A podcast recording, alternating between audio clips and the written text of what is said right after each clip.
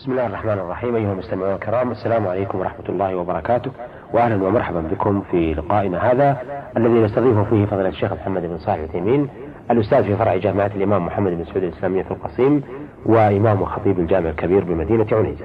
مرحبا بالشيخ محمد. مرحبا بكم وأهلا. آه شيخ محمد بعد أن عرفنا أشياء الكثير عن الحج آه ونسكه آه وعرفنا أيضا الإحرام وصفته آه نود في هذا اللقاء أن نعرف ما هي محظورات الإحرام. الحمد لله رب العالمين والصلاة والسلام على نبينا محمد وعلى آله وأصحابه أجمعين. محظورات الإحرام هي الممنوعات بسبب الإحرام يعني المحرمات التي سببها الإحرام. وذلك أن المحرمات نوعان محرمات في حال الإحرام وحال الحل وإليها أشار الله بقوله فمن فرغ فيهن الحج فلا رفث ولا فسوق ولا جدال في الحج. كلمة فسوق عامة تشمل ما كان الفسق فيه بسبب الإحرام وغيره وغير تشمل ما كان الفسق فيه بسبب الإحرام وغيره. ومحرمات خاصة سببها الإحرام. إذا تلبس الإنسان بالإحرام فإنها تحرم عليه وتحل له في حال الحل. فمن محظورات الإحرام الجماع وهو أشد المحظورات إثما وأعظمها أثرا. ودليله قوله تعالى فمن فرض فيهن الحج فلا رفث ولا فسوق ولا جدال في الحج. فإن الرفث هو الجماع ومقدماته. وإذا وقع الجماع قبل التحلل الأول في الحج فإنه يترتب عليه أمور خمسة. الأول الإثم والثاني فساد النسك والثالث وجوب الاستمرار فيه والرابع وجوب فدية بدنه يذبحها ويفرقها الفقراء والخامس وجوب القضاء من العام القادم. وهذه آثار عظيمة تكفي المؤمن في الانزجار عنه والبعد عنه. ومن المحظورات أيضا المباشرة لشهوة والتقبيل والنظر لشهوة وكل ما كان من مقدمات الجماع. لأن هذه المقدمات تفضي إلى الجماع. ومن محظورات الإحرام عقد النكاح لقول النبي صلى الله عليه وسلم لا ينكح المحرم ولا ينكح ولا يخطب. ومن محظوراته أيضا والمحرمة فيه الخطبة. فلا يجوز للإنسان أن يخطب امرأة وهو محرم بحج أو عمرة. ومن محظورات الإحرام قتل الصيد. كقول الله تعالى يا أيها الذين آمنوا لا تقتلوا الصيد وأنتم حرم. ومن محظوراته أيضا الطيب بعد بعد عقد الإحرام سواء في البدن أو في الثوب أو في المأكول أو في المشروب. فلا يحل للمحرم استعمال الطيب على أي وجه كان بعد عقد إحرامه. لقول النبي صلى الله عليه وسلم في الرجل الذي وقفته ناقته في عرفة فمات لا تحنطوه والحنوط أطياب يجعل في الميت عند تكفينه. فأما أثر الطيب الذي تطيب به عند الإحرام فإنه لا بأس به. ولا تجب عليه إزالته. بقول عائشة رضي الله عنها كنت أطيب النبي صلى الله عليه وسلم لإحرامه قبل أن يحرم. وقالت كنت أنظر إلى وبيص المسك في مرفارق رسول الله صلى الله عليه وسلم وهو محرم. ومن محظورات الإحرام لبس الرجل القميص والبرانس والسراويل والعمائم والخفاف. هكذا أجاب النبي صلى الله عليه وسلم حين سئل ما يلبس المحرم فقال لا يلبس القميص ولا السراويل ولا البرانس ولا العمائم ولا الخفاف إلا من لا يجد إزارا فليلبس السراويل ومن ومن لا يجد عليه فليلبس ومن لم يجد عليه فليلبس الخفين وما كان بمعنى هذه المحظورات فهو مثلها. الكوت والفنيلة والصدرية والغثرة والطاقية والمشلح كل هذه بمعنى المنصوص عليه فيكون لها حكم المنصوص عليه. وأما لبس الساعة والخاتم والكمر وسماعة الأذن ونظارة العين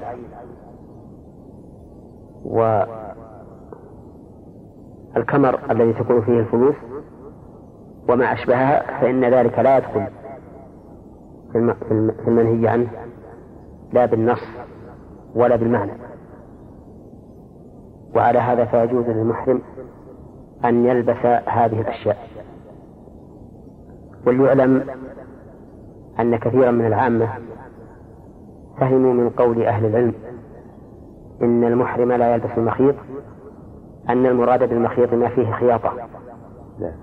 ولهذا تجدهم يسألون كثيرا عن لبس الكمر المخيط وعن لبس الإزار أو الرداء المرقع وعن لبس النعال المخوذة وما أشبه ذلك ظنا منهم أن العلماء يريدون بلبس المخيط لبس ما كان فيه خياطة والأمر ليس كذلك وإنما مراد العلماء بذلك ما يلبس من الثياب المفصلة على الجسم على العادة المعروفة. وتأمل قول الرسول صلى الله عليه وسلم لا يلبس القميص ولا السراويل إلى آخره.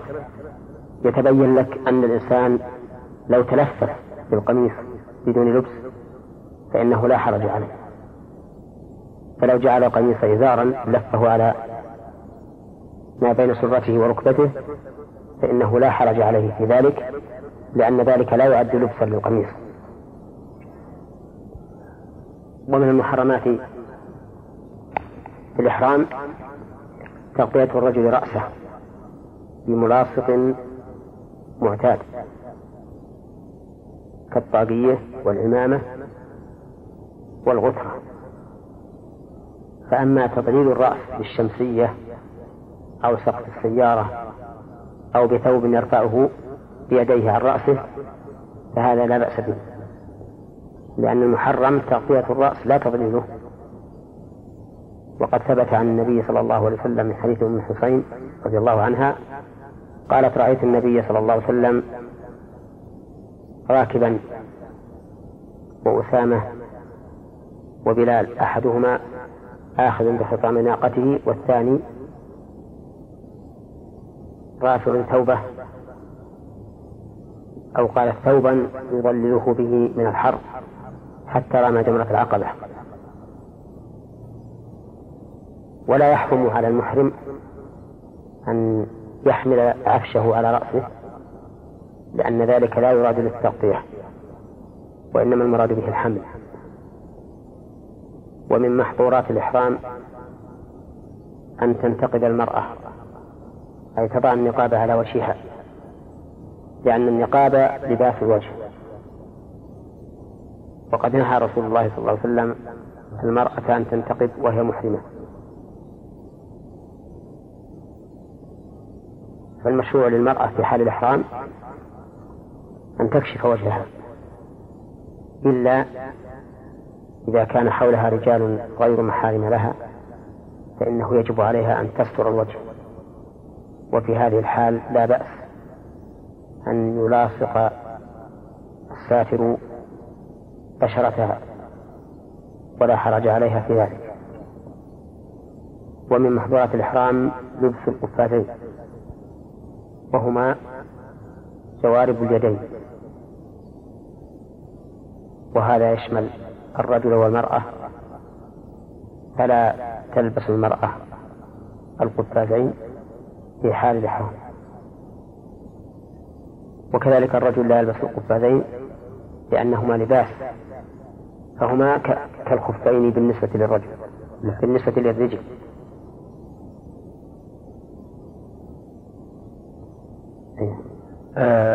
قلتم شيخ محمد أنه لا يستر آه لا يضع على رأسه ملاصق كالغتره والطاقية. نعم. آه هل يشمل أيضا لو وضع مثلا قطعة ورق أو كرتون أو مثلا بطانية على رأسه؟ أي نعم. نعم يشمل هذا. ولهذا إذا احتاج إلى تضليل رأسه فليرفع هذا عن رأسه قليلا حتى لا يباشره. نعم. أيضا قلتم بالنسبة للمرأة أنها لا تلبس البرقع ولكن إذا حضرها النقاب. النقاب. وهو البرقع طبعا. لا النقاب غير البرقع إذا نريد تفصيل. إذا كان لأنه ما أفهمه أن النقاب هو البرقع البرقع أخص من النقاب. لأن النقاب خمار معتاد يتدلى من خمار رأسها ويفتح لعينيها. أما البرقع فإنه قد فصل للوجه خاصة. نعم. وغالبا يكون فيه من التجميل والنقوش ما لا يكون في النقاب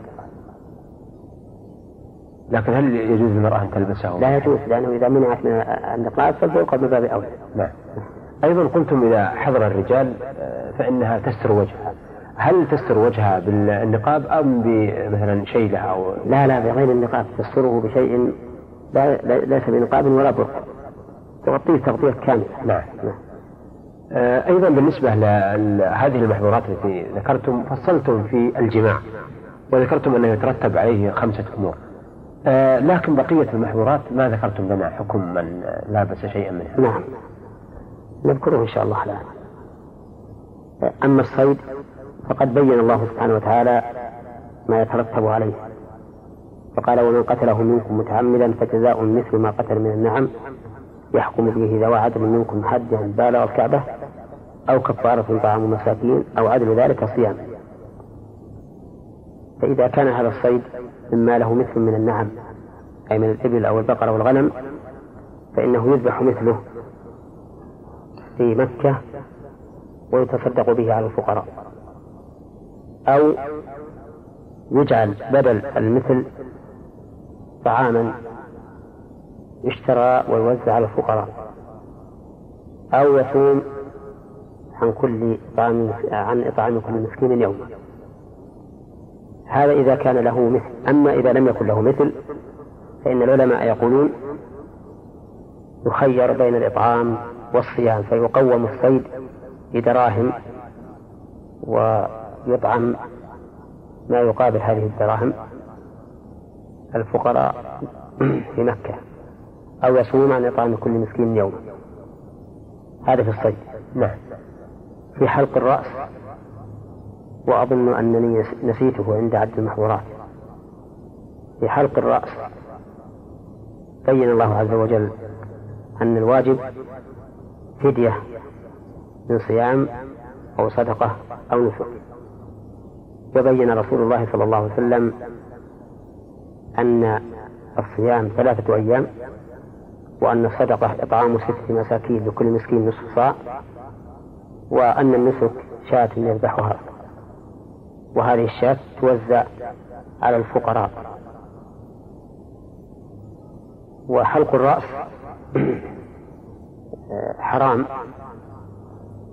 إلا لمن تأذى بالشعر كما سنتعرض له إن شاء الله تعالى. إن شاء الله. إذا نتوقف عند هذا القدر على أن نكمل محظورات الإحرام في اللقاء القادم إن شاء الله. شكرا أثابكم الله. بهذا آه، شيخ محمد في لقائنا الماضي كان عن محظورات الإحرام وعددتم علينا محظورات الإحرام وفصلتم في الجماع وفي الصيد وأيضا آه، في تغطية الرأس في حلق الرأس. آه، نود أيضا أن نكمل في هذا اللقاء ما الذي يجب على من ارتكب محظورا من هذه المحظورات. نعم. الحمد لله رب العالمين وأصلي وأسلم على نبينا محمد وعلى آله وأصحابه أجمعين. اللهم صل. ذكرنا فيما سبق ما يجب في فعل محظورات الإحرام. فذكرنا جزاء الصيد. وذكرنا ما يجب في الجماع أيضا. وذكرنا ما يجب بحلق الرأس. وأنه فدية من صيام أو صدقة أو نسك. والصيام بينه النبي عليه الصلاة والسلام بأنه صيام ثلاثة أيام والصدقة بأنها إطعام ستة مساكين لكل مسكين نصف صاع والنسك ذبح شاة. وهذه الشاة توزع على الفقراء. ولا يؤكل منها شيء لأنها وجبت جبرانا. للنسك حيث انتهك الإنسان فيه ما حرم عليه فيه وهذه الفدية تسمى عند أهل العلم فدية الأذى لأن الله تعالى ذكرها في ذلك حيث نعم. قال ومن فمن كان منكم مريضا أو به أذى من رأسه ففدية من صيام أو صدقة أو نسك قال أهل العلم وهي واجبة أعني فدية الأذى واجبة في كل محظور من محظورات الإحرام ما عدا الجماع قبل التحلل الأول في الحج وجزاء الصيد لأن في الأول بدنة وفي الثاني المثل أو ما يقوم مقامه. فكل المحظورات عندهم ما عدا ما, ذكرنا كل المحظورات التي فيها فدية فديتها فدية الأذى. فدخل في ذلك لبس القميص والسراويل والبرانس وما أشبهها وتغطية الرأس بالرجل تغطية الوجه للمرأة والطيب والمباشرة وما أشبه ذلك. هكذا قال أهل العلم في هذه المحظورات. نعم. آه طيب آه إذا عرفنا حكم من ارتكب محظورا بالنسبة لهذه المحظورات هذا بالنسبة إذا كان عالما لكن ما حكمه إذا ارتكب محظورا من المحظورات ناسيا أو جاهلا؟ نعم. آه الجواب على هذا أن نقول محظورات الإحرام تنقسم إلى أقسام. نعم. منها ما لا ما لا فدية فيه أصلا ومثل له العلماء بعقد النكاح والخطبة. خطبة النكاح. قالوا إن هذا ليس فيه فدية. ومنها ما فديته فدية الأذى ومنها ما فديته بدنه ومنها ما فديته جزع وكل شيء فيه فدية فإن فاعله لا يخلو من ثلاث حالات. إما أن يفعله عالما ذاكرا مختارا. وفي هذه الحال ترتب عليه الإثم وما يجب فيه من الفدية. وإما أن يفعله متعمدا عالما مختارا لكن لعذر. فهذا ليس عليه إثم ولكن عليه الفدية. مثل أن يحلق رأسه لأذى أو شبهه فمتعمدا عالما ذاكرا فإنه يجب عليه الفدية ولا إثم عليه لأنه معذور. وإما أن يفعل هذه المحظورات ناسيا أو جاهلا أو مكرها فهذا ليس عليه شيء. لا, لا إثم ولا فدية أيا كان المحظور. لعموم قوله تعالى ربنا لا تؤاخذنا إن نسينا وأخطأنا وقوله وليس عليكم جناح فيما أخطأتم به ولكن ما تعمد قلوبكم وقوله تعالى في جزاء الصيد ومن قتله منكم متعمدا فجزاء مثل ما قتل من النهم. فإذا اشترطت العمدية في جزاء الصيد مع أن قتل الصيد إتلاف فما عداه من باب أولى. وعلى هذا فنقول إذا فعل أحد شيئا من هذه المحظورات ناسيا أو جاهلا أو مكرها فليس عليه شيء. لا إثم ولا فدية ولا يفسد نسكه ولا يتعلق بذلك شيء أصلا. نعم. حتى ولو كان الجماع. إي نعم ولو كان الجماع. آه طيب شيخ محمد ما حكم استبدال المحرم لباس الإحرام؟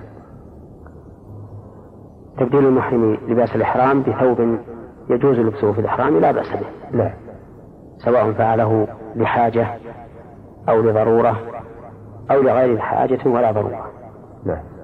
فأما فعله للضرورة فمثل أن يتنجس ثوب الإحرام وليس عنده ماء يغسله به فهنا يضطر إلى تبديله بثوب طاهر لأنه لا يمكن أن تصح منه صلاة إلا بثياب طاهرة.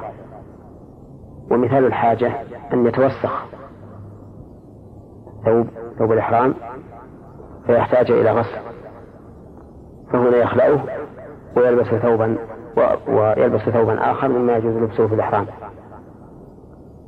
ومثال ما لا حاجة له في ما, ما لا حاجة لخلعه ولا ضرورة أن يبدو للإنسان أن يغير لباس الإحرام بدون أي سبب فله ذلك ولا حرج عليه. نعم.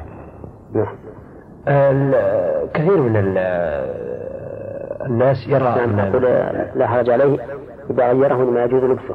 نعم. آه الترفه آه مثلا في للمحرم آه أو ممنوع منه المحرم إذا رأينا أنه لا يحلم مثلا لا يقلم أظفاره أو لا كذا إلى آخره.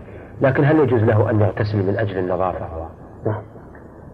المحرم يجوز له أن يغتسل من أجل النظافة لأنه ثبت أن النبي صلى الله عليه وسلم اغتسل وهو محرم. ويجوز للمحرم أن يغير ثياب الإحرام إلى ثياب أنظف منها أو أجد. ويجوز له أيضا أن يترفه بالكنديشن وشبهها وغيرها من أسباب الراحة. وأما قول بعض أهل العلم أنه لا يجوز له أن يقلم أظفاره وقاسوه على حلق شعر الرأس.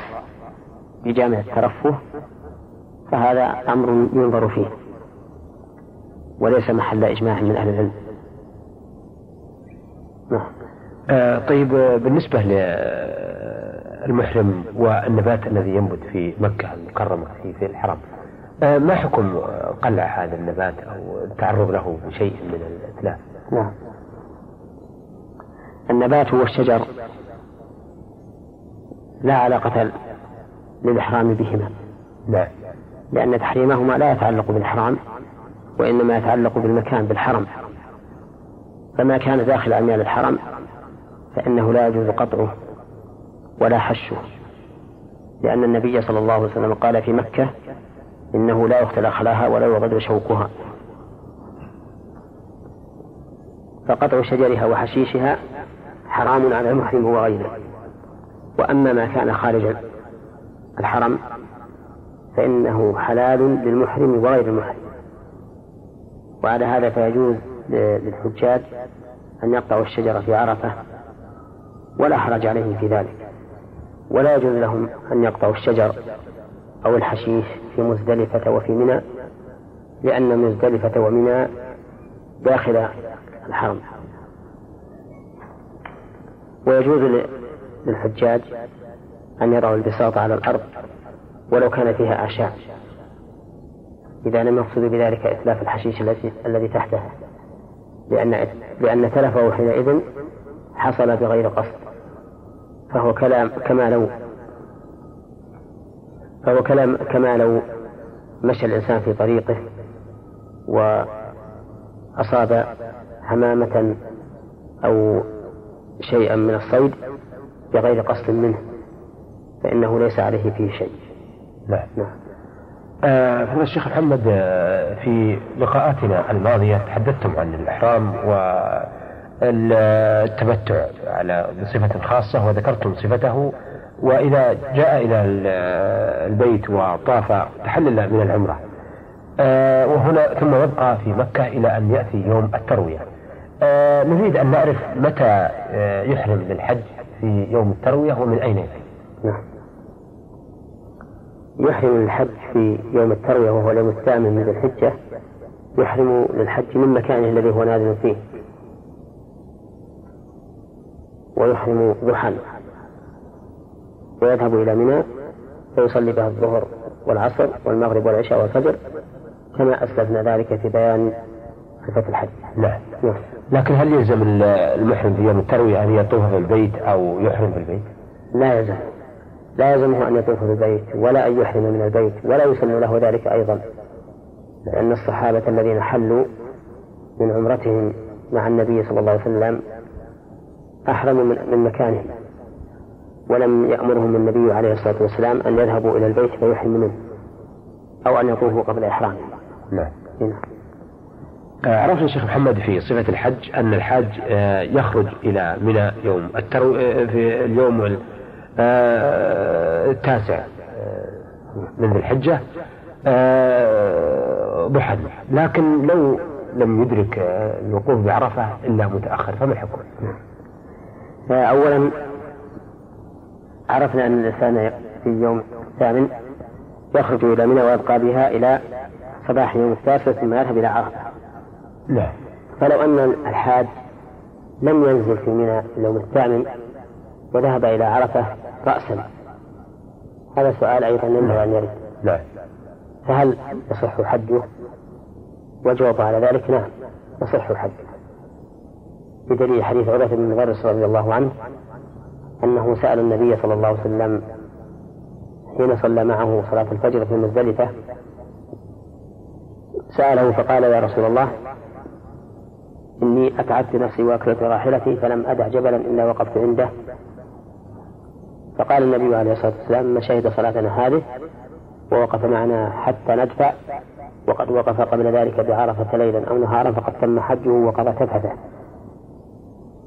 وهذا يدل على أنه لا يجب أن يبقى الحاج في منى في اليوم الثامن وليلة التاسع وأنه لو ذهب إلى عرفة رأسا لكان حجه صحيحا لكن الأفضل أن يبقى في منى من ضحى اليوم الثامن إلى أن تطلع الشمس من اليوم التاسع. نعم. وأما سؤالكم الذي سألتم عنه وهو أنه لو لم يقف بعرفة إلا بعد الغروب هكذا؟ لا, لا أقول لا مثلا لو أنه ما ذهب إلى عرفة مبكرا. نعم. آه إذا لم يذهب إلى عرفة مبكرا ووقف بها قبل أن يطلع الفجر يوم العيد فقد تم حجه. نعم. يعني ينتهي الوقوف بعرفة بطلوع الفجر يوم العيد. نعم. شكرا لكم الله. بهذا. آه الشيخ محمد في أول لقائنا هذا نود أن نعرف آه متى يبدأ الوقوف بمزدلفة ومتى ينتهي وما حكمه أيضا. نعم. الحمد لله رب العالمين وأصلي وأسلم على نبينا محمد وعلى آله وأصحابه أجمعين.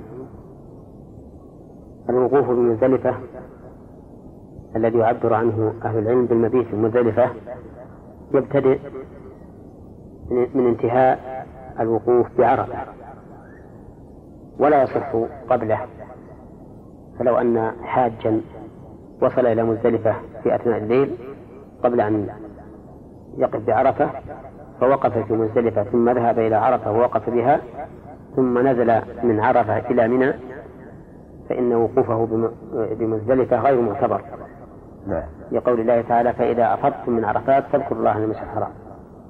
فجعل محل ذكر الله عند المسجد الحرام أو وقت ذكر الله عند المسجد الحرام بعد الإفاضة من عرفة. فيبتدئ المكث في مزدلفة من انتهاء الوقوف بعرفة. ويستمر إلى أن يصلي الإنسان الفجر ويقف قليلا إلى أن يسر جدا ثم ينصرف إلى منى.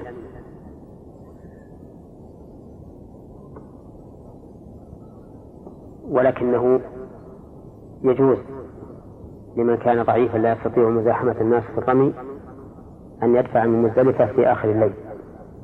لأن النبي صلى الله عليه وسلم أذن للضعافة من أهله أن يدفعوا في آخر الليل. وكانت أسماء بنت أبي بكر رضي الله عنها ترقب غروب القمر فإذا غرب دفعت. وهذا أحسن من التحديد بنصف الليل. لأنه هو الوارد عن النبي صلى الله عليه وسلم وهو الموافق للقواعد وذلك أنه لا يجعل لا يجعل حكم الكل للنصف وإنما يجعل حكم الكل للأكثر والأغلب. وبهذا نعرف أن قول من قال من أهل العلم إنه يكفي أن يبقى في مزدلفة بمقدار صلاة المغرب والعشاء ولو قبل ولو قبل منتصف الليل قول مرجوح. وأن الصواب الاقتداء برسول الله صلى الله عليه وسلم فيما فعله وفيما أذن فيه. نعم. لكن آه، شيخ محمد متى ينتهي الوقوف بمزدلفة بحيث أن الحاج لو أتى لا يعتبر واقفا بها؟ نعم. ظاهر حديث عروة بن مضرس رضي الله عنه الذي قال فيه الرسول عليه الصلاة والسلام من شهد صلاتنا هذه ووقف معنا حتى ندفع أن الإنسان لو جاء مزدلفة بعد طلوع الفجر وأدرك صلاة الفجر بغلس الوقت التي الذي صلاها فيه رسول الله صلى الله عليه وسلم فإنه يجزئه. والمعروف عند الفقهاء رحمهم الله أنه لا بد أن يدرك جزءا من الليل بحيث يأتي إلى مزدلفة قبل طلوع الفجر. نعم. آه شيخ محمد ذكرتم في صفة الحج آه الأعمال التي يقوم بها الحاج يوم النحر ولا داعي أيضا لتكرارها هنا لكن آه أيضا أشرتم إلى أنه يبيت بمنى لكن ما حكم هذا المبيت في منى؟ هذا المبيت بمنى ذكرنا فيما سبق أنه من واجبات الحج نعم وأن المعروف عند أهل العلم أن من ترك واجب من واجبات الحج فعليه فدية ذبح شاة تذبح في مكة وتوزع على فقرائها. نعم آه أيضا آه نحن نرى الكثير أو ولا إن شاء الله ليس الكثير لكن نرى بعضا من الناس آه يقلون من البقاء في منى. ويخرجون خارجها ولا يأتون إليها إلا ساعات محدودة. فما هو المقدار الكافي للبقاء في منى أو المبيت في منى؟ المشروع للحاج أن يبقى في منى طول الوقت. هكذا سنة الرسول صلى الله عليه وسلم. والإنسان لم يتغرب عن وطنه ولم يتجشم المشاق إلا بأداء هذه العبادة العظيمة على وفق ما جاء عن رسول الله صلى الله عليه وسلم. لم يأتي من بلده إلى هذا المكان ليترفه ويسلك ما هو الأيسر مع مخالفته لهدي النبي صلى الله عليه وسلم. فالمشروع في حق الحاج أن يبقى في منى ليلا ونهارا ولكن مقتضى قواعد الفقهاء أو مقتضى كلام الفقهاء أن الواجب أن يبقى في منى معظم الليل في الليلة الحادية عشرة والثانية عشرة. وأما بقية الليل والنهار وأما بقية الليل والنهار جميعه فليس بواجب عندهم أن يمكث في منى. لا. ولكن ينبغي للإنسان أن يتقيد بما جاءت في السنة وأن يبقى في منى ليلا ونهارا والمسألة ما هي إلا يومان فقط. بالإضافة إلى يوم العيد بل يوم ونصف وزيادة يسيرة مع يوم العيد. نعم. آه، أيضا الحاج وهو يبقى هذه الأيام في منى الحادي عشر والثاني عشر والثالث عشر لمن لا يريد أن يتعجل. آه، فما هي الآداب التي ينبغي أن يتحلى بها المسلم في أثناء بقائه في منى؟ الذي ينبغي أن ينتهز هذه الفرصة التعرف على أحوال المسلمين والالتقاء بهم وإساء النصح إليهم وإرشادهم وبيان الحق المبني على كتاب الله وسنة رسوله صلى الله عليه وسلم حتى ينصرف المسلمون من حجهم وهم قد أدوا هذه العبادة ونهلوا من العلم الشرعي المبني على كتاب الله وسنة رسوله صلى الله عليه وسلم. وإذا كان لا يحسن لغة من يخاطب فإنه يجعل بينهم وبينهم ترجمانا يكون أمينا عارفا باللغتين المترجم منها وإليها عارفا بموضوع الكلام الذي يتكلم فيه حتى يترجم عن بصيرة وفي ثقة وأمانة نعم. وينبغي كذلك في هذه الأيام أن يكون حريصا على التحلي بمحاسن الأخلاق والأعمال من إعانة المستعين وإغاثة الملهوف ودلالة الضائع وغير ذلك مما هو إحسان إلى الخلق. فإن الله سبحانه وتعالى يقول وأحسنوا إن الله يحب المحسنين. ويقول جل وعلا إن الله يأمر بالعدل والإحسان وإيتاء ذي القربى ولا سيما في هذه الأماكن المفضلة. فإن أهل العلم يقولون إن الحسنات تضاعف في الزمان والمكان الفاضل. نعم نعم. آه بعض الناس يقضي هذه الأيام في آه، منى إما بالاستماع إلى الملاهي أو أيضا بالتفكر في الحديث في الناس. فما حكم هذا العمل؟ هذا العمل محرم في حال الحج وغير حال وغير الحج فإن الأغاني المصحوبة بآلات العزف من الموسيقى والعود والرباب وشبهها محرمة في كل زمان وفي كل مكان لما ثبت في صحيح البخاري من حديث أبي مالك الأشعري أن النبي صلى الله عليه وسلم قال لا يكونن أقوام من أمتي يستحلون الحر والحرير والخمر والمعازف قال العلماء والمعازف آلة له ولا يستثنى منها إلا الدفوف في المناسبات التي أذن الشارع باستعمالها فيها. وكذلك التفكه بأعراض الناس والسخرية بهم ونحو ذلك مما يحدث في موسم الحج وغيره هو حرام سواء كان في موسم الحج أو في غير موسم الحج وسواء كان في مكة أم في غير مكة. لقول الله تعالى يا أيها الذين آمنوا لا يسخر قوم من قوم عسى أن يكونوا خيرا منهم ولا نساء من نساء عسى أن يكون خيرا منهن ولا تلمزوا أنفسكم ولا تنابزوا بالألقاب بئس الاسم الفسوق بعد الإيمان ومن لم يتب فأولئك هم الظالمون.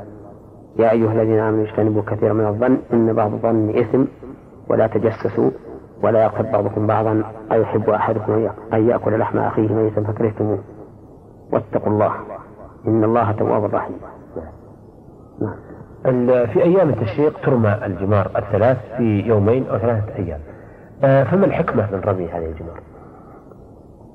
الحكمة من رمي هذه الجمار بينها رسول الله صلى الله عليه وسلم في قوله إنما جعل الطواف بالبيت وبالصفا والمروة ورمي الجمار لإقامة ذكر الله. وفي رمي الجمار أيضا تحقيق لعبادة الله عز وجل. فإنها فإن الإنسان يرمي هذه الجمار وهو لا يعرف حكمة بينة في رميها وإنما يفعل ذلك تعبدا لله وذكرا له. وكذلك يرمي هذه الجمرات اتباعا لرسول الله صلى الله عليه وسلم فإنه رماها وقال لتأخذوا عني مناسككم نعم. آه أيضا بالنسبة للجمار نود أن تذكروا لنا آه صفة رمي الجمار. ذكرتموها في صفة الحج لكن الهيئة التي يرمي بها التي يتبعها الحاج عند الرمي مثل عند الجمرة الأولى أو الذي ينبغي للحاج إذا ذهب إلى رمي جمرة العقبة أن يكون ملبيا. نعم. فإذا شرع في الرمي قطع التلبية هذا في رمي جمرة العقبة يوم العيد. أما في رمي الجمرات الثلاث فينبغي أن يذهب بسكينة وخضوع وخشوع لله عز وجل وإن كبر في مسيره فحسن لأن أيام التشريق أيام أكل وشرب وذكر لله عز وجل ومن ذكر الله تعالى التكبير. فإذا ذهب مكبرا فهو حسن لأن التكبير هنا مطلق ولكنه لا يعتقد أنه مشروع من أجل الذهاب إلى الرمي إنما يعتقد أنه مشروع مطلقا أما ذهابه بخشوع وتعظيم لله فهذا أمر مطلوب. ولهذا يكبر الإنسان الله عز وجل عند رمي كل حصاة نعم. لكن هل هناك أدعية عند هذه عند الرمي رمي الجمرات؟ اي نعم. ذكرنا أنه إذا رمى الجمرة الأولى استقبل القبلة ورفع يديه وقام يدعو دعاء طويلا. وكذلك بعد رمي الجمرة الوسطى وأما بعد رمي جمرة العقبة فلا يقف نعم وهل هناك رمي مخصوص؟ هل هناك دعاء مخصوص؟ ليس ليس هناك دعاء مخصوص مخصوص فيما أعلم نعم هنا. آه طيب يا شيخ محمد هل تلزم الطهارة لرمي الجمار؟ لا الطهارة لا تلزم في أي منسك من مناسك الحج إلا الطواف بالبيت فإنه لا يجوز للحائض أن تطوف بالبيت لقول النبي عليه الصلاة والسلام لعائشة افعلي ما في الحاج غير أن لا تطوفي بالبيت. نعم. نعم. طيب ما حكم رمي؟ أو ما حكم غسل جمرات أو حصاء الجمرات؟ لا يغسل. بل إذا غسله الإنسان على سبيل التعبد لله كان هذا بدعة لأن النبي صلى الله عليه وسلم لم يفعله. نعم. شكرا جزيلا. آه الشيخ محمد في بداية هذا اللقاء نود أن نعرف حكم من نسي شيئا من أشواط الطواف أو السعي. الحمد لله رب العالمين وأصلي وأسلم على نبينا محمد وعلى آله وأصحابه أجمعين. إذا نسي الإنسان شيئا من أطواف من أشواط الطواف والسعي فإن ذكر قريبا أتم ما بقي عليه. فلو طاف ستة أشواط بالبيت ثم انصرف إلى مقام إبراهيم ليصلي وفي أثناء انصرافه ذكر أنه لم يطف إلا ستة أشواط فإنه يرجع من الحجر الأسود ليأتي بالشوط السابع. ولا حرج عليه. نعم. أما إذا لم يذكر إلا بعد مدة طويلة فإن كان الطواف طواف نسك وجب عليه إعادة الطواف من جديد. لأن طوافه الأول لم يصح لكونه ناقصا ولا يمكن بناء ما تركه على على ما سبق لطول الفصل بينهما. فيستأنف فيستأنف الطواف من جديد. نعم. وهكذا نقول في السعي إنه إذا نسى شوطا من السعي فإن ذكر قريبا أتى بالشوط الذي نسيه وإن طال الفصل استأنفه من جديد. هذا إذا قلنا إن الموالاة في السعي شرط. أما إذا قلنا إنها ليست بشرط كما هو قول بعض أهل العلم فإنه يأتي بما نسي ولو طال الفصل. ولكن الأحوط الأحوط أن يبدأ بالسعي من جديد إذا طال الفصل لأن ظهور كون الموالاة شرطا أبلغ من عدم كونها شرطا. نعم. نعم. طيب لو أقيمت الصلاة وهو في الطواف أو السعي فماذا يفعل؟ إذا أقيمت الصلاة وهو في الطواف أو في السعي فإنه يدخل مع الجماعة وإذا انتهت الصلاة أتم الشوط من حيث وقف نعم. ولا يلزمه أن يأتي به من من أول الشوط. فإذا قدر أنه أقيمت الصلاة وهو في منتصف الشوط الثالث من السعي فليقف مكانه ويصلي. ثم إذا سلم الإمام أتم السعي من مكانه. وإن لم يكن حوله أحد يصلي معه المسعى فإنه يتقدم ويصلي حيث يجد من يصافه. فإذا سلم من الصلاة خرج إلى المسعى وأتم من المكان الذي قطعه منه.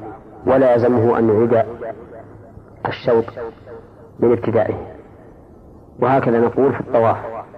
لو أقيمت الصلاة وأنت بحذاء الحجر من الناحية الشمالية مثلا فإنك تصلي في مكانك.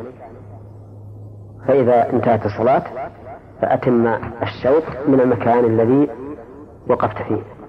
ولا حاجة أن تعيد الشوط من الحجر الأسود. نعم نعم. لكن هل يلزمه قطع الطواف أو السعي بالصلاة أو يجوز له جوازه؟ إن كانت الصلاة فريضة يجب عليه أن يقطع الطواف والسعي ليصلي لأن صلاة الجماعة واجبة وقد رخص للإنسان أن يقطع سعيه من أجلها فيكون خروجه من السعي أو الطواف خروجا مباحا ودخوله مع الجماعة دخولا واجبا فيجب عليه أن يدخل مع الجماعة. أما إذا كانت الصلاة نافلة كما لو كانت ذلك في قيام الليل تراويح في رمضان فمعروف أنه لا يقطع السعي أو الطواف من أجل ذلك. نعم. لكن الأفضل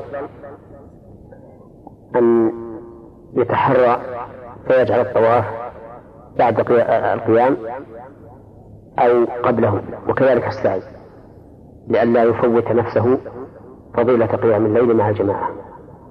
نعم نعم آه إذا أذن للصلاة وهو في المسعى بين الصفا والمروة وهو على غير طهارة لأن عرفنا أنه يجوز عرفنا منكم أنه يجوز يسعى بدون طهارة. نعم. فهل يجوز له أن يخرج خارج الحرم ليتوضأ ويرجع ويصلي مع الناس ثم يكمل آه، طوافه؟ نعم لا بد أن يخرج إلى الميضة ويتوضأ ويصلي مع الجماعة.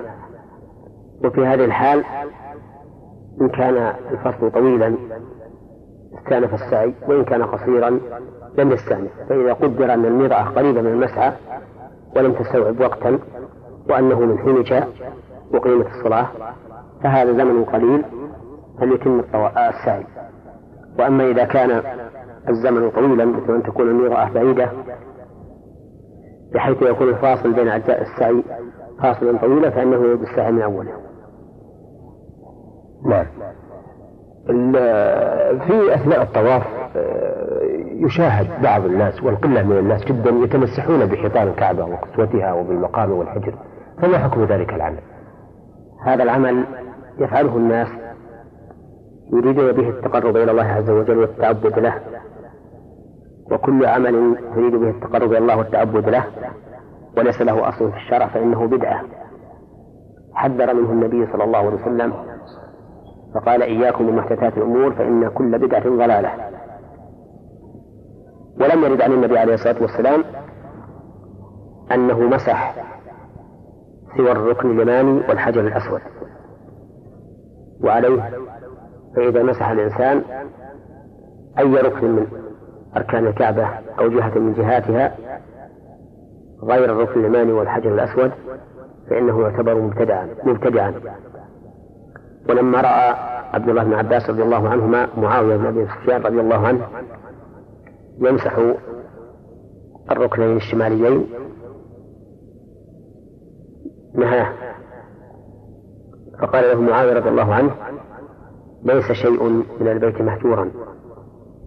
فقال ابن عباس رضي الله عنهما لقد كان لكم في رسول الله أسوة حسنة. وقد رأيت النبي صلى الله عليه وسلم يمسح الركنين اليمانيين يعني الركن اليماني والحجر الأسود. فرجع معاوية رضي الله عنه إلى قول ابن عباس لقوله تعالى لقد كان لكم في رسول الله أسوة حسنة. ومن باب أولى في البدعة ما يفعله بعض الناس من التمسح بالمقام مقام إبراهيم فإن ذلك لم يرد عن النبي عليه الصلاة والسلام. أنه تمسح في أي جهة من جهات المقام. وكذلك ما يفعل بعض الناس من التمسح بزمزم. والتمسح بأعمدة الرواق. وغير ذلك مما لم يرد عن النبي عليه الصلاة والسلام فكله بدعة وكل بدعة ضلالة. نعم. نعم. لكن أيضا الذين يتمسكون بأستار الكعبة ويدعون طويلا هؤلاء أيضا عملهم لا أصل له في السنة وهو بدعة ينبغي بل يجب على طالب العلم أن يبين لهم هذا وأنه ليس من هدي النبي صلى الله, صلى الله عليه وسلم وأما الالتزام بين. بين الحجر الأسود وباب الكعبة هذا قد ورد عن الصحابة رضي الله عنهم فعله ولا بأس به. لكن مع المزاحمة والضيق كما يشاهد اليوم لا ينبغي للإنسان أن يفعل ما يتأذى به أو يؤذي غيره في أمر ليس من الواجبات. نعم. لكن الالتزام هل هو تعلق بهذا الجزء من الكعبة الذي بين الحجر الأسود والبيت أم أنه وقوف ودعاء؟ لا هو وقوف وإصراق يلصق الإنسان يديه. وذراعيه ووجهه خد خده على هذا الجدار نعم نعم أنتم ذكرتم أيضا أنه لا يجوز التمسح بزمزم أو شيء منها لكن ما هي خصائص ماء زمزم؟ من خصائص ماء زمزم أن النبي صلى الله عليه وسلم قال ماء زمزم لما شرب له وأن الإنسان إذا شربه لعطش قوي وإذا شربه لجوع شبع. فهذا من خصائصه نعم. هل من خصائص مكة أو الكعبة التبرك بأحجارها أو آثارها؟ لا. ليس من ليس من خصائص مكة أن يتبرك الإنسان بأشجارها أو أحجارها بل إن من خصائص مكة أن لا تعبد أشجارها ولو حش حشيشها. لنهي النبي صلى الله عليه وسلم عن ذلك. إلا الإذخر فإن النبي صلى الله عليه وسلم استثناه لأنه يكون للبيوت والقيون الحدادين وكذلك اللحد في القبر فإنه تسد به الشقوق اللبنات وعلى هذا فنقول إن حجارة الحرم أو مكة ليس فيها شيء يتبرك به بالتمسح به أو بنقله إلى البلاد أو ما أشبه ذلك. نعم. آه أيضا يطلق على جبل عرفة جبل الرحمة. فما حكم هذه التسمية وهل لها أصل؟ هذه التسمية لا أعلم لها أصلا من السنة أي أن جبل الجبل الذي في عرفة الذي وقف عنده النبي صلى الله عليه وسلم يسمى جبل الرحمة. وإذا لم يكن له أصل من السنة فإنه لا ينبغي أن يطلق عليه ذلك. والذين أطلقوه عليه أطلقوا عليه هذا الاسم لعلهم لاحظوا أن هذا الموقف موقف عظيم يتبين فيه مغفرة الله تعالى ورحمته للواقفين بعرفة. فسموه بهذا الاسم. والأولى أن لا يسمى بهذا الاسم بل يقال جبل عرفة أو الجبل الذي وقف عنده النبي صلى الله عليه وسلم أو ما أشبه ذلك. نعم. آه شيخ محمد يلتزم بعض الحجاج زيارة هذا الجبل. آه قبل الحج أو بعده ويصلون في أعلاه. آه فما حكم زيارة هذا الجبل وما حكم آه، الصلاة فيه؟ حكمه كما يعلم من القاعدة الشرعية بأن كل من تعبد لله تعالى بما لم يشرعه الله فهو مبتدع.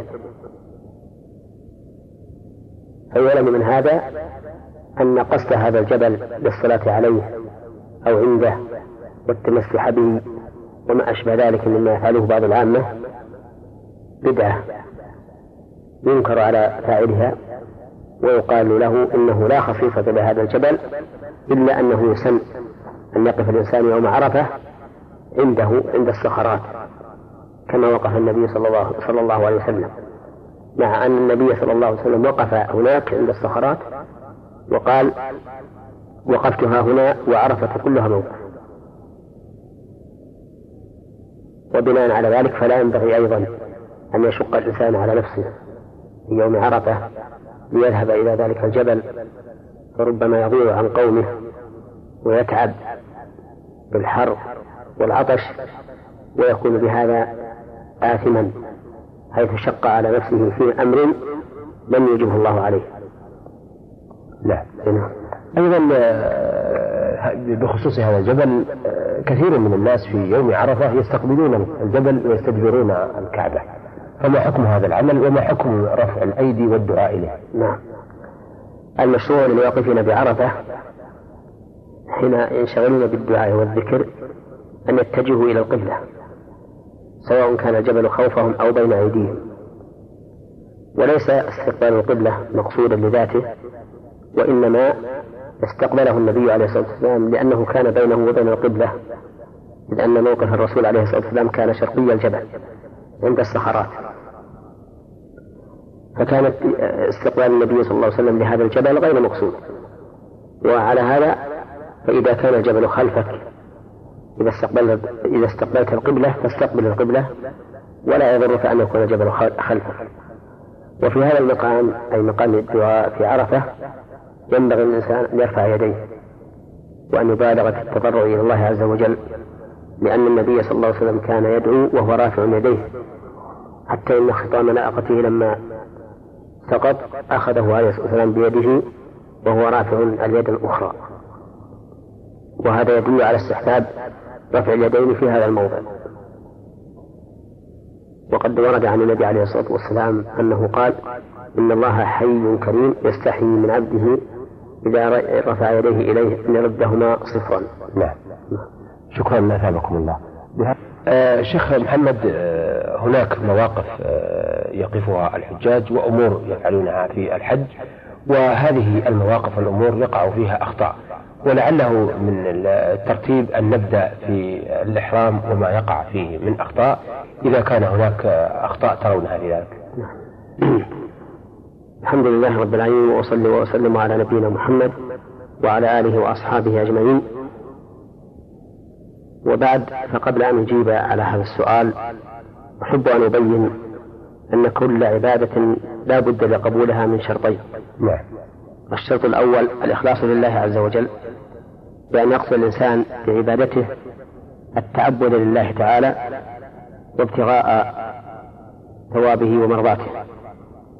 فإن هذه هي الحال التي كان عليها رسول الله صلى الله عليه وسلم كما في قوله تعالى محمد رسول الله والذين معه أشداء على الكفار رحماء بينهم تراهم ركعا سجدا يبتغون فضلا من الله ورضوانه. وقال تعالى والذين صبروا ابتغاء رب وجه ربهم وأقاموا الصلاة وأنفقوا مما رزقناهم سرا وعلانية ويدرون بالحسنة السيئة أولئك لهم عقبى الدار. جنات عدن يدخلونها, يدخلونها ومن صلح من آبائهم وأزواجهم وذرياتهم والملائكة يدخلون عليهم من كل باب سلام عليكم بما صبرتم فنعم عقبى الدار. ولقوله تعالى وما أمروا إلا ليعبدوا الله مخلصين له الدين حنفاء ويقيموا الصلاة ويؤتوا الزكاة وذلك دين القيمة ولقول النبي صلى الله عليه وسلم إنما الأعمال بالنيات وإنما لكل امرئ ما نوى. فمن كانت هجرته إلى الله ورسوله فهجرته إلى الله ورسوله.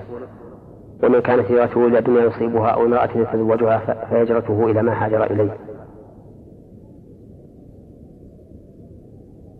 ولقوله صلى الله عليه وسلم في الحديث القدسي عن الله تعالى أنه قال أنا أغنى الشركاء عن الشرك. من عمل عملا أشرك فيه معي غيري تركته وشركه. ولقوله صلى الله عليه وسلم لسعد بن بن أبي وقاص رضي الله عنه إنك لن تنفق نفقة تبتغي بها وجه الله إلا أجرت عليها. والآيات والأحاديث في هذا المعنى كثيرة جدا كلها تفيد أن أساس العمل الإخلاص لله عز وجل. وأما المتابعة لرسول الله صلى الله عليه وسلم فهي أيضا شرط لصحة العمل. كقوله تعالى وأن هذا صراط مستقيم فاتبعوه. ولا تتبعوا السبل فتفرق بكم عن سبيله ذلكم وصاكم به لعلكم تتقون. ولقوله تعالى قل إن كنتم تحبون الله فاتبعوني يحببكم الله ويغفر لكم ذنوبكم. والله غفور رحيم.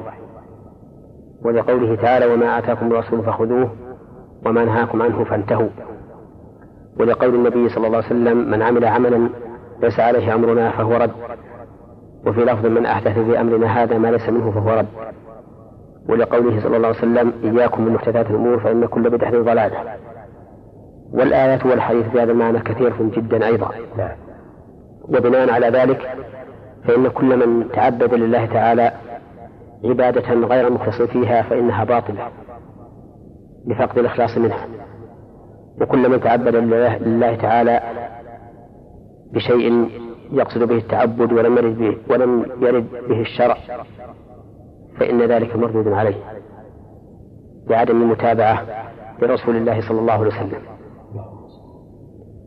وبناء على هذه القاعدة العظيمة أنه من شرط العبادة أن تكون خالصة لله موافقة لشريعته موافقة لشريعته وهي التي اتبع فيها رسول الله صلى الله عليه وسلم. فإن هناك أخطاء يفعلها بعض المسلمين في عباداتهم. وما دمنا نتحدث في موضوع الحج. وما دام السؤال الذي ورد منكم يطلب به بيان الأخطاء في الإحرام.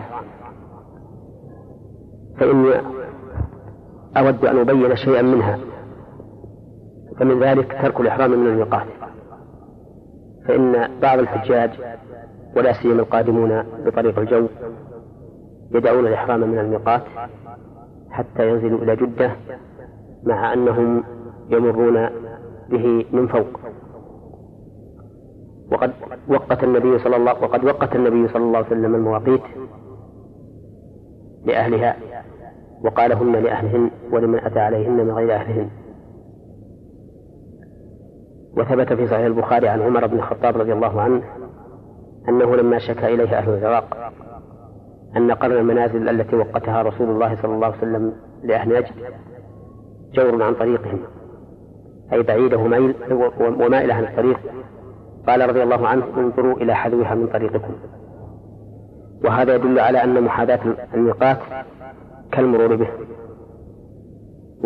والذي يأتي والذي يأتي محاذا للميقات من فوق في الطائرة كالمار به فعليه أن يحرم إذا حاذ الميقات نعم. ولا يجوز له أن يتعدى الميقات لينزل في جدة ويحرم منها. والطريق لتصحيح هذا الخطأ أن يغتسل الإنسان في بيته أو في المطار ويتأهب في الطائرة بلباس ثوب الإحرام وخلع ثيابه المعتادة فإذا حال الميقات أحرم منه. فلبى بما يريد أن يحرم به من عمرة أو حج. ولا يحل له أن يؤخر ذلك إلى جدة فإن فعل فقد أخطأ وعليه عند جمهور أهل العلم فدية يذبحها في مكة ويوزعها الفقراء لأنه ترك واجبا من الواجبات. الأمر الثاني مما يخطئ فيه بعض الناس أن بعض الناس يعتقد أنه لا بد أن يحرم بالنعلين وأنه إذا لم يكن النعلان عليه حين الإحرام فإنه لا يجوز له لبسهما. وهذا خطأ.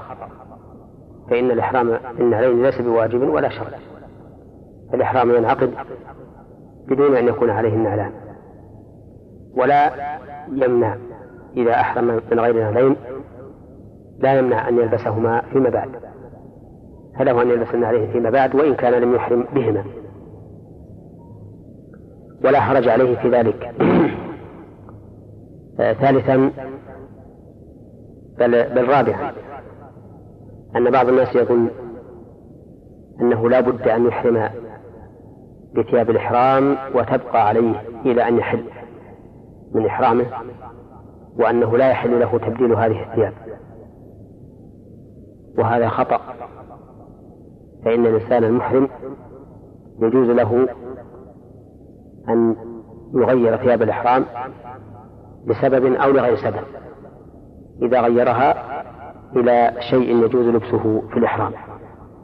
ولا فرق في ذلك بين الرجال والنساء. كل من أحرم بشيء من ثياب الإحرام وأراد أن يغيره فله ذلك. لكن أحيانا يجب عليه تغييره كما لو تنجس بنجاسة لا يمكن غسله إلا بخلعه.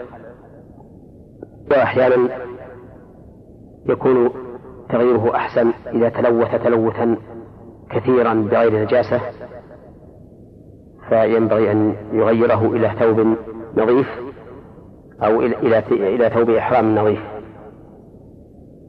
وتارة يكون الأمر واسعا إن شاء غير وإن شاء بدل المهم أن هذا الاعتقاد غير صحيح وهو أن أن يعتقد الحاج أنه إذا أحرم بثوب لا يجوز له خلعه حتى يحل من إحرامه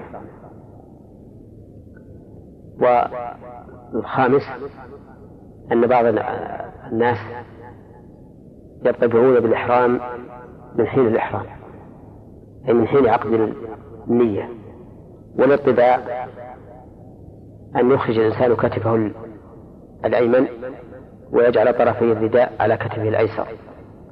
فنرى كثيرا من الحجاج إن لم يكن أكثر الحجاج يتبعون من حين أن يحرموا إلى أن يحلوا وهذا خطأ لأن الاتباع إنما يكون في طواف القدوم فقط في الطواف فقط. لا لا يكون في السعي ولا فيما قبل الطواف. هذه من هذه من الأخطاء التي يخطئ فيها بعض الحجاج وتلافي هذا كله أن يدعوا هذه الأخطاء وأن يصححوا المسار على حسب ما جاء عن النبي صلى الله عليه وسلم. هناك أيضا خطأ يعني زائد على ما قلت وهو اعتقاد بعضهم أنه يجب أن نصلي ركعتين عند الإحرام. وهذا خطأ أيضا فإنه لا يجب أن يصلي الإنسان ركعتين عند الإحرام. بل القول الراجح الذي ذهب إليه أبو العباس شيخ الإسلام ابن تيمية رحمه الله أنه لا يسن للإحرام صلاة خاصة لأن ذلك لم يرد عن النبي صلى الله عليه وسلم. فإذا اغتسل الإنسان ولبس ثياب الإحرام أحرم بدون صلاة. إلا إذا كان وقت صلاة مثل أن تكون صلاة الفريضة قد حان وقتها. أو قرب وقتها وهو يريد أن يمكث في الميقات حتى يصلي فهنا الأفضل أن يكون إحرامه بعد صلاة نعم. أما أن يتعمد صلاة معينة للإحرام فإن القول الراجح أنه ليس للإحرام صلاة تخصه هذا ما يحضرني الآن نعم. مما يخطئ فيه الناس عند الإحرام. نعم. آه، إذا انتقلنا من الإحرام وعند دخول الحرم. فهل هناك أخطاء أيضا يقع فيها الحجاج؟ وما هي؟ نعم. فيه أخطاء في الواقع تكون بعد الميقات أو بعد الإحرام من الميقات إلى الوصول إلى المسجد الحرام وذلك في التلبية. فإن المشروع في التلبية أن يرفع الإنسان صوته بها لأن النبي صلى الله عليه وسلم قال أتاني جبريل فأمرني أن أرفع أن آمر أصحابي أن يرفعوا أصواتهم بالإهلال يعني بالتلبية. نعم. ونرى أفواج الحديد تمر بأعداد ضخمة لا نسمع أحدا يلبي. فلا يكون للحج مظهر في ذكر الله عز وجل نعم. بل إنهم تمر بك الأفواج وكأنهم لا ينطقون. والمشروع للرجال أن يرفعوا أصواتهم بقدر ما يستطيعون من غير مشقة في التلبية لأن الصحابة كانوا يفعلون هكذا في عهد النبي صلى الله عليه وسلم امتثالا لأمر النبي صلى الله عليه وسلم بذلك كما أشرنا إليه آنفا. وخطأ آخر في التلبية أن بعض الحجاج يلبون بصوت جماعي فيتقدم واحد منهم أو يكون في الوسط أو في الخلف ويلبي ثم يتبعونه بصوت واحد. وهذا لم يرد عن الصحابة رضي الله عنهم. بل قال أنس بن مالك كنا مع النبي صلى الله عليه وسلم يعني في حديث الوداع فمن المكبر ومن المهلل ومنا الملبي. وهذا هو المشهور للمسلمين أن يلبي كل كل واحد لنفسه وأن لا يكون له تعلق بغيره. أما ما سألت عنه إذا لعلنا نترك سؤالنا إن شاء الله لنبدأ به الحلقة القادمة نظرا إلى أن الحلقة أو لقاءنا هذا قد انتهى. طيب. آه شكرا أثابكم الله. آه الشيخ محمد آه تحدثنا آه في لقائنا الماضي آه أو سألنا عن الأخطاء التي تقع في الإحرام وأيضا آه في دخول الحرم ولكن تحدثتم أيضا آه، عن التلبية الأخطاء التي تقع في التلبية الناس لا يرفعون بها أصواتهم أو يلبون جماعيا وهذا خلاف السنة. آه بقي علينا أن نعرف آه، أثابكم الله الأخطاء التي تأتي عند دخول الحرم. آه الحمد لله رب العالمين وأصلي وأسلم على نبينا محمد وعلى آله وأصحابه أجمعين. من الأخطاء التي تكون من من بعض الحجاج عند دخول المسجد الحرام. أولا أن بعض الناس يظن أنه لا بد أن يدخل الحاج أو المعتمر من باب معين في المسجد الحرام. فيرى بعض الناس مثلا أنه لا بد أن يدخل إذا كان معتمرا من الباب الذي يسمى باب العمرة. وأن هذا أمر لا بد منه أو أمر مشروع. ويرى آخرون أنه لا بد أن يدخل من باب السلام وأن الدخول من غيره يكون إثما أو مكروها. وهذا لا أصل له. فللحاج والمعتمر أن يدخل من أي باب كان. وإذا دخل المسجد فليقدم رجله اليمنى وليقل ما ورد في الدخول لسائر المساجد فيسلم على النبي صلى الله عليه وسلم ويقول اللهم إني اللهم اغفر لي ذنوبي وافتح لي أبواب رحمتك. آه ثانيا أن بعض الناس يبتدع أدعيات معينة عند دخول المسجد ورؤية البيت. يبتدع أدعية لم ترد عن النبي صلى الله عليه وسلم فيدعو الله بها. وهذا من البدع. فإن التعبد لله تعالى بقول أو فعل أو اعتقاد لم يكن عليه النبي صلى الله عليه وسلم وأصحابه بدعة وضلالة حذر منه رسول الله صلى الله عليه وسلم. هناك شيء ثالث يخطئ فيه بعض الناس حتى من غير الحجاج وهو أنهم يعتقدون أن تحية المسجد الحرام الطواف بمعنى أنه يسن لكل من دخل المسجد الحرام أن يطوف. اعتمادا على قول بعض الفقهاء في ذلك في أن سنة المسجد الحرام الطواف. والواقع أن الأمر ليس كذلك. فالمسجد الحرام كغيره من المساجد التي قال فيها رسول الله صلى الله, صلى الله عليه وسلم إذا دخل أحدكم المسجد فلا يجلس حتى يصلي ركعتين.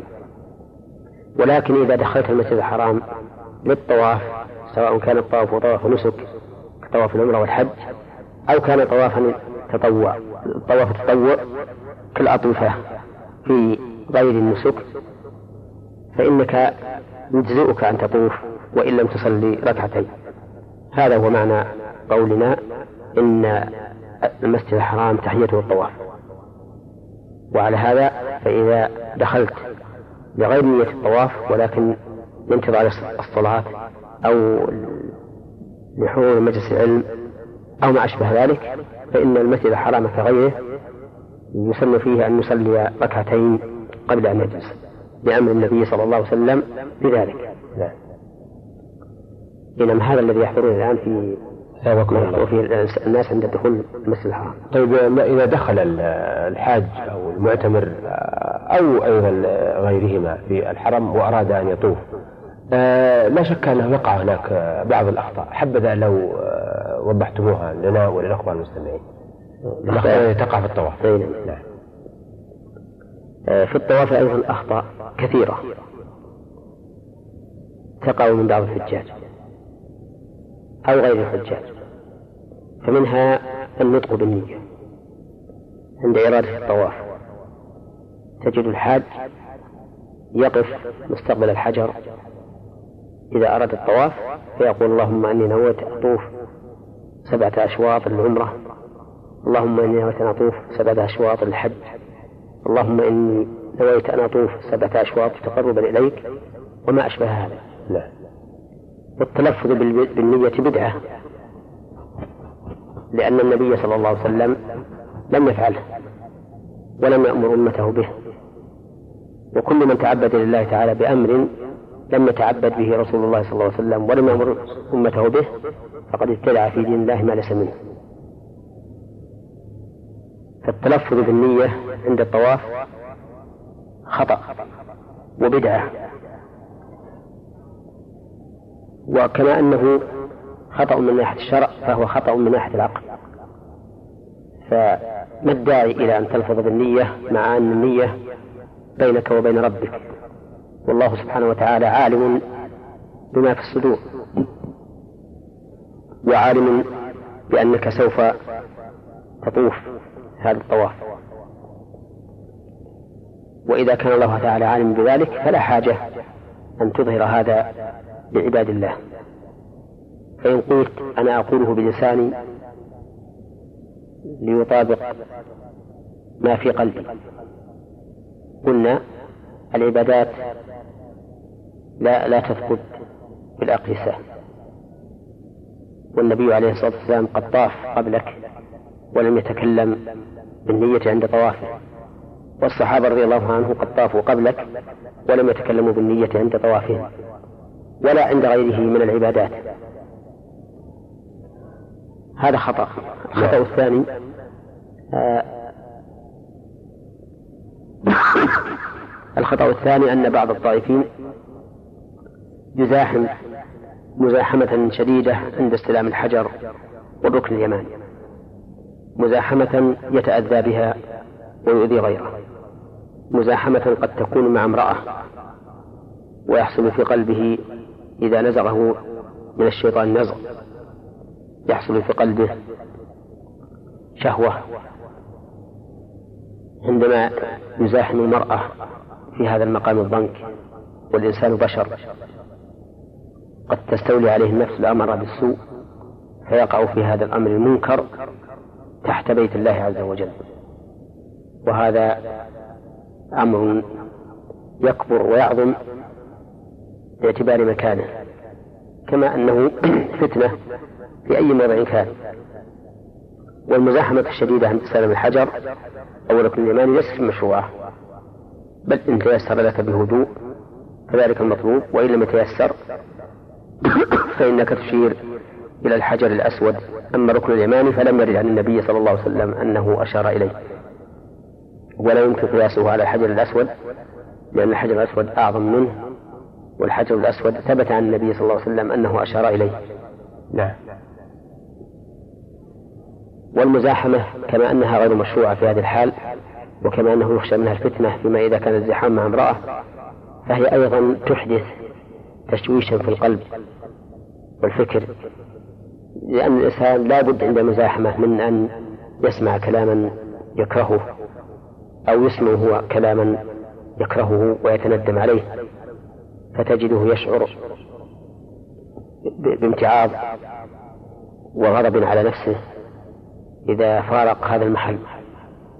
والذي ينبغي للطائف أن يكون دائما في هدوء وطمأنينة من أجل أن يستحضر ما هو متلبس به من طاعة الله. فقد قال النبي عليه الصلاة والسلام إنما جعل الطواف بالبيت وبالصفا والمروة ورمي الجمار لإقامة ذكر الله. الخطأ الثالث مما يقع في الطواف أن بعض الناس يظنون أن الطواف لا يصح بدون تقبيل الحجر. وأن تقبيل الحجر شرط لصحة الطواف ولصحة الحج أيضا أو العمرة. وهذا ظن خطأ. وتقبيل الحجر سنة وليست سنة المستقلة أيضا بل هي سنة للطائف. ولا أعلم أن تقبيل الحجر يسن في غير طواف.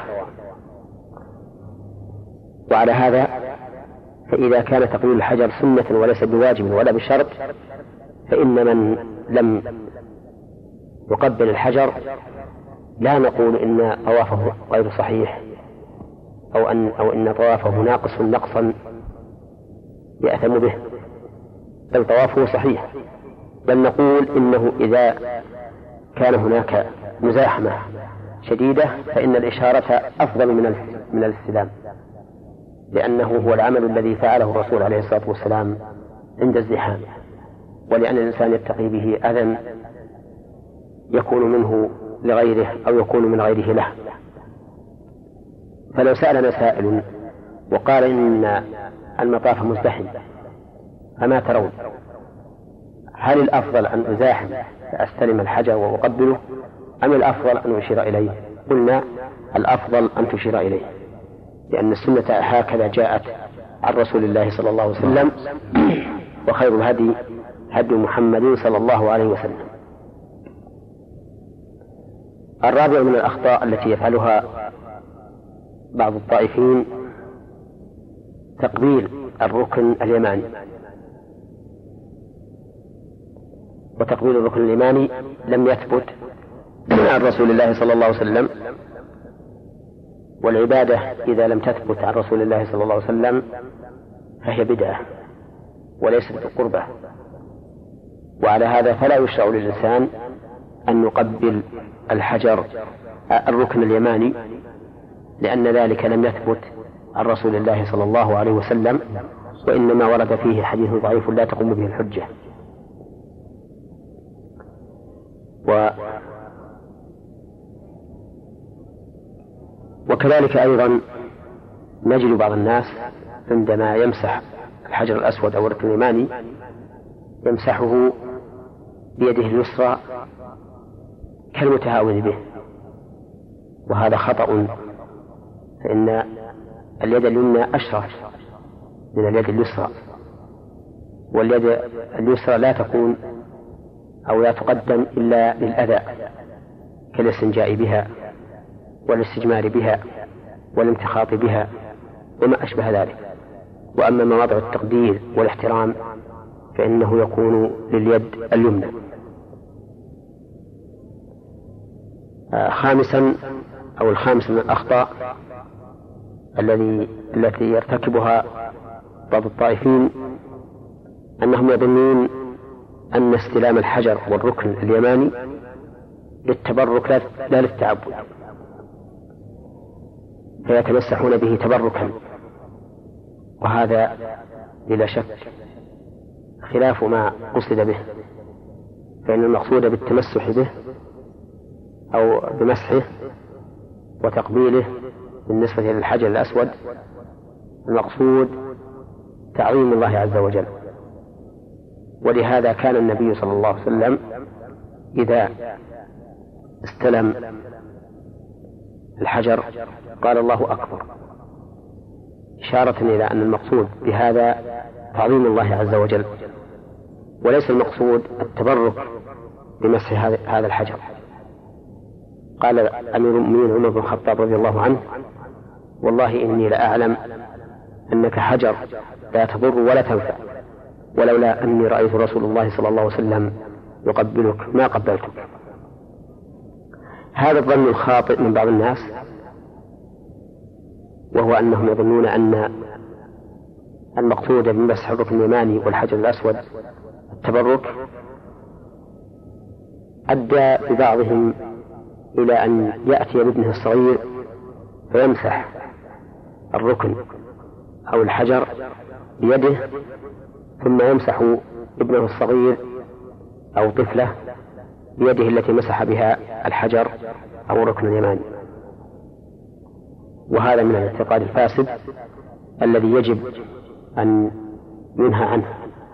وأن يبين للناس أن مثل هذه الأحجار لا تضر ولا تنفع وأن المقصود بها أي بمسحها تعظيم الله عز وجل وإقامة ذكره والاقتداء برسوله صلى الله عليه وسلم. وننتقل من هذا إلى خطأ يقع أيضا في المدينة المنورة عند حجرة قبر النبي صلى الله عليه وسلم حيث كان بعض العامة يتمسحون بالشباك الذي على الحجرة ويمسحون به بأيديهم وجوههم ورؤوسهم وصدورهم اعتقادا منهم أن في هذا بركة.